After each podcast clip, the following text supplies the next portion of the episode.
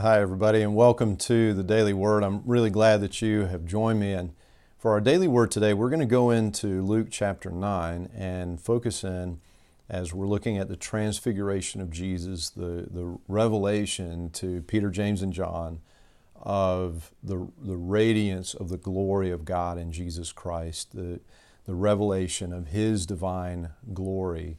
We're going to focus in here on verse 31 where we read this they were glorious to see. That is, to see Jesus in all of his glory and to see Moses and Elijah who were there.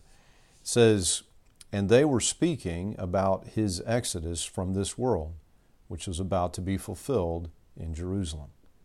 Terminology really, um, really very intentional here. His, his exodus, his departure, it's very phrased very specifically here to reference back to the Exodus. And there's no, no coincidence here that Jesus is speaking to, to Moses about, about the Exodus.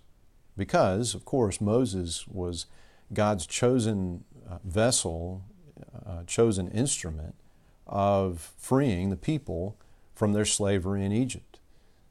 He was instrumental. God used him to bring about the exodus of the people of Israel. And Jesus here has come in the flesh to save us, to set us free. And so, as we're looking at, at Jesus and his cross, what we see is that actually the cross is the ultimate fulfillment of the Exodus. It, it truly is that it, in a way, the, the Exodus is a prefigurement of the cross of Jesus.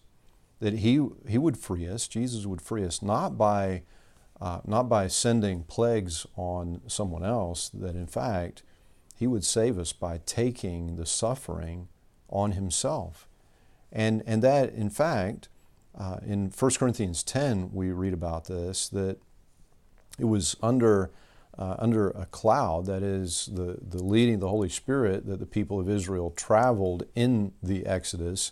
And, and it was uh, a sort of a baptism for them, the scripture says, as they passed through the Red Sea.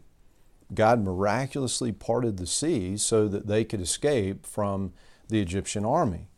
But with Jesus, though, there's no parting of the Red Sea, but in fact, his death would make a way for us. And, and one of the things that I really feel like God impressed on my heart about this is that we look at something like the parting of the Red Sea and think, my goodness, that is miraculous. And it is, for sure. But the truth is that the cross of Jesus Christ is the greatest miracle. It is the greatest intervention by God to move on our behalf that, that has ever has ever been. And, and that, in fact, as He makes a way, we would be baptized in the name of the Father and Son of the Holy Spirit, we, we would be baptized, as the Scripture says, uh, not, not just with water, not just going through the sea, but by, uh, by, the, by fire, by the Holy Spirit, that God would, would claim us, would come and live in us, would, would redeem us uh, in, in Jesus Christ. And in fact, 1 Corinthians 10 tells us also that, that the pre incarnate Christ the Son of God traveled with. He, he, was with the people as they traveled in the wilderness, and that, that the rock that they drank from was, in fact, Christ. He is the rock. And just as surely, we can know this, just as surely as He was with the people of Israel as they traveled in the wilderness, as they lived out the Exodus, surely Jesus is with us as we live out the reality, the truth of the gospel in our lives.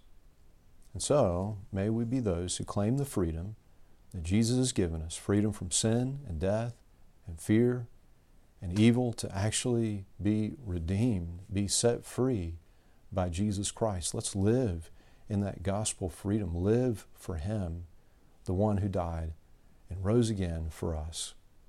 Amen. Amen. And until we get a chance to speak again, I pray that God would bless you and keep you.